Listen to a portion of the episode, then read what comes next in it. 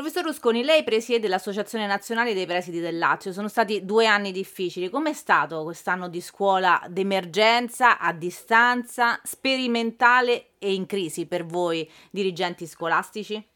Beh, mm, l'anno, eh, diciamo così, l'anno, l'anno e mezzo di grande difficoltà è dovuto a due motivi fondamentalmente. Il Covid, eh, naturalmente, che è diciamo così, la causa che ha fatto esplodere però tutta una serie di eh, aporie, di mancanze, di difficoltà che erano diciamo così, segnalate tra l'altro da molti di noi presidi, insegnanti, sindacati da anni.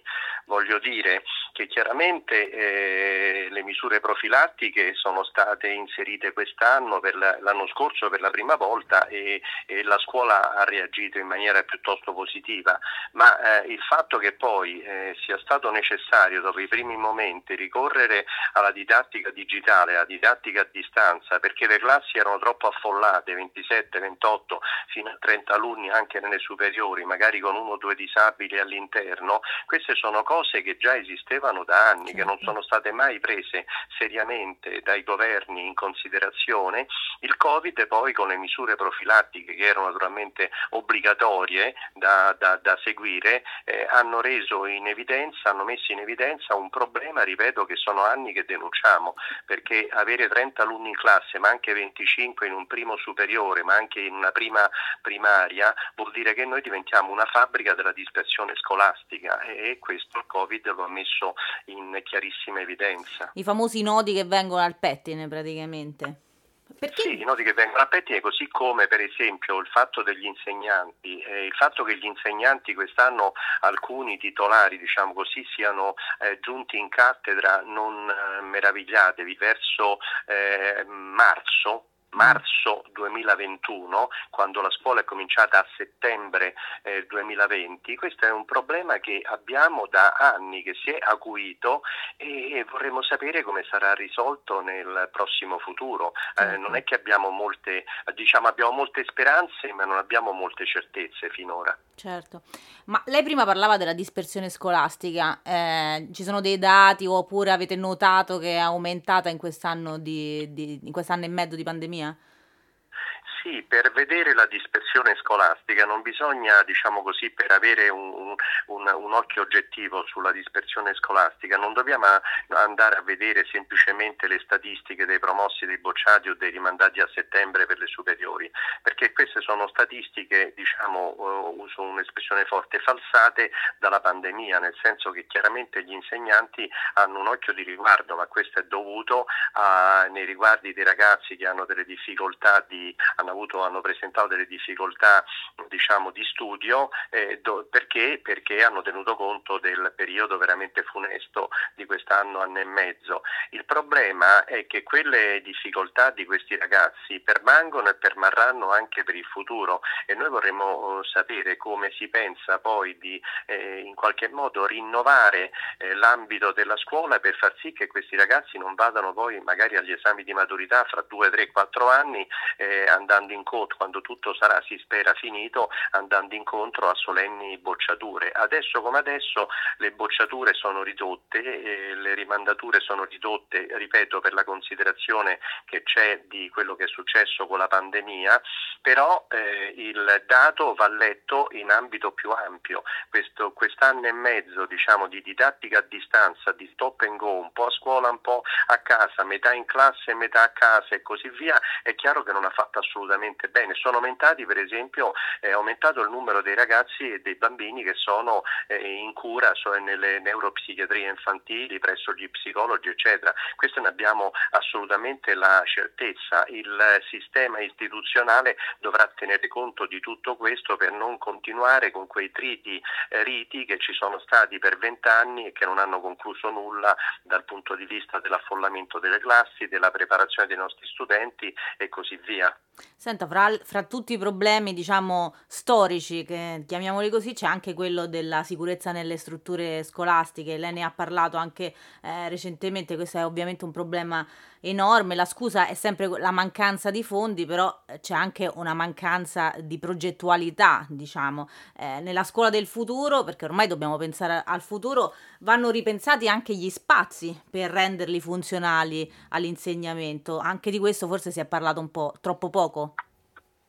Sì, guardi, il PNRR prevede che ci siano dei fondi piuttosto consistenti per quanto riguarda gli edifici scolastici, però vorrei fare una premessa, di, capisco che è un problema che la politica non, non avrà il coraggio, mi permetta la, la, franchezza, anzi direi quasi il cinismo con cui dico queste parole, la politica non avrà mai il coraggio per esempio di togliere la manutenzione all'ente locale XYZ e così via e darlo direttamente alle scuole o a nuclei di scuole o a strutture diciamo, tecniche che fanno capo alle scuole, agli uffici eh, tecnici eh, che, collegati con le scuole. Perché? Perché eh, diciamo, la manutenzione è una grande fonte di, mm, dire, di, popolarità, mi faccio usare questo termine generico per quanto riguarda eh, i politici degli enti locali. Bisognerebbe avere il coraggio, eh, come hanno fatto in altre nazioni eh, europee, di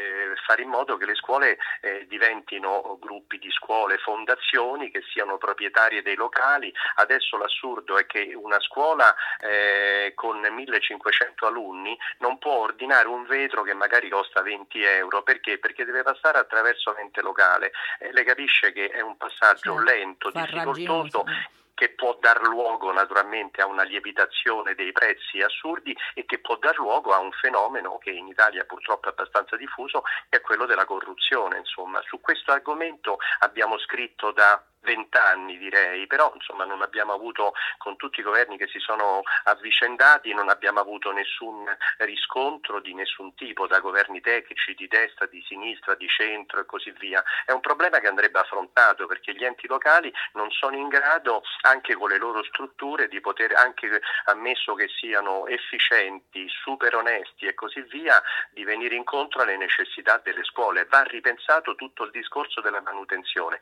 In più vanno messi in eh, atto eh, tutta una serie di procedure per costruire nuovi, nuovi scuole, anche se sappiamo che ci vorranno uno, due, tre anni, però bisogna avere un po', la politica deve avere un po' di lungimiranza, certo. se invece è semplicemente un modo per governare l'esistente in maniera più o meno superficiale, vabbè, continuiamo come abbiamo sempre fatto. Mi rendo conto da quello che dice che ehm, quando pensiamo alla scuola dovremmo pensare ehm, ad un sistema flessibile, quindi che si modifica, si plasma sulle esigenze dei ragazzi, degli insegnanti, dei dirigenti scolastici. Eh, invece ci troviamo davanti a una specie di monolite che non, che non cambia mai, così è anche difficile riuscire a immaginarla una scuola diversa. Eh, lei prima ha detto che non è proprio ottimista, secondo lei la scuola italiana si può cambiare? Ma la scuola si può cambiare se, eh, prima ancora dei politici, se l'opinione pubblica ritiene la scuola una cosa importante per il futuro del nostro Stato. Io da questo punto di vista sono più pessimista sull'opinione pubblica che sulla politica, perché la politica deve tener conto per, in una democrazia dell'opinione pubblica. Se l'opinione pubblica è tutta interessata, facciamo un paragone che ne so, che sembrerebbe strano, a, ai campionati europei, per cui tutti andiamo a comprarci televisori da 2000. Eh, euro per avere proprio in prima eh, visione i gol dell'Italia o della Francia. E poi quando si tratta di tirar fuori dei soldi per eh, mettere a posto una scuola, un asilo, una scuola dell'infanzia, eh, così, le capisce l'opinione pubblica è il ehm, è, è, quella che pilota poi la politica in Italia perché siamo in uno Stato democratico. Quindi il discorso andrebbe molto fatto sull'opinione pubblica. L'opinione pubblica italiana non è educata, in linea di massima è chiaro, a considerare la scuola un bene primario come quello della salute e, e su questo dovremmo farci veramente un mea culpa generalizzato, soprattutto da parte delle istituzioni. La scuola deve diventare eh, simpatica all'opinione pubblica, la deve ritenere l'opinione pubblica utile necessaria, anche quando non hai i propri figli a scuola, perché in genere poi l'opinione pubblica significa il genitore che si interessa della scuola semplicemente quando c'è il figlio che magari ha qualche problema oppure c'è il banco rotto oppure crolla un pezzo di soffitto, così non possiamo continuare. Eppure però quando la scuola è stata chiusa per, per la pandemia è sembrato che, che, il ruolo, che, sì, che la scuola riprendesse un ruolo centrale eh, chissà se però questa cosa durerà anche per il futuro, sarà un... un... Beh il ruolo centrale l'ha preso anche perché eh, io ho sempre un pochetto una vena di eh, cinismo del belli, sono romano, ce l'ho sempre sotto sotto, insomma, eh, perché? Perché si trovavano i figli a casa e avevano difficoltà poi a poterli gestire, specialmente i bambini più piccoli, insomma, quindi l'interesse c'è stato, certo, ma è un interesse diciamo così ondivago, mm. Eh, quando fra sei mesi, un anno passerà la pandemia, eh, se non facciamo delle azioni strutturate, ripeto, ripeto, per rendere la scuola simpatica all'opinione pubblica, nel simpatica lo dico alla greca antico, sì. cioè ci deve stare proprio la simpatia, la, la, percezione che si tratta di una cosa che mi appartiene anche se non ho più i figli che vanno a scuola.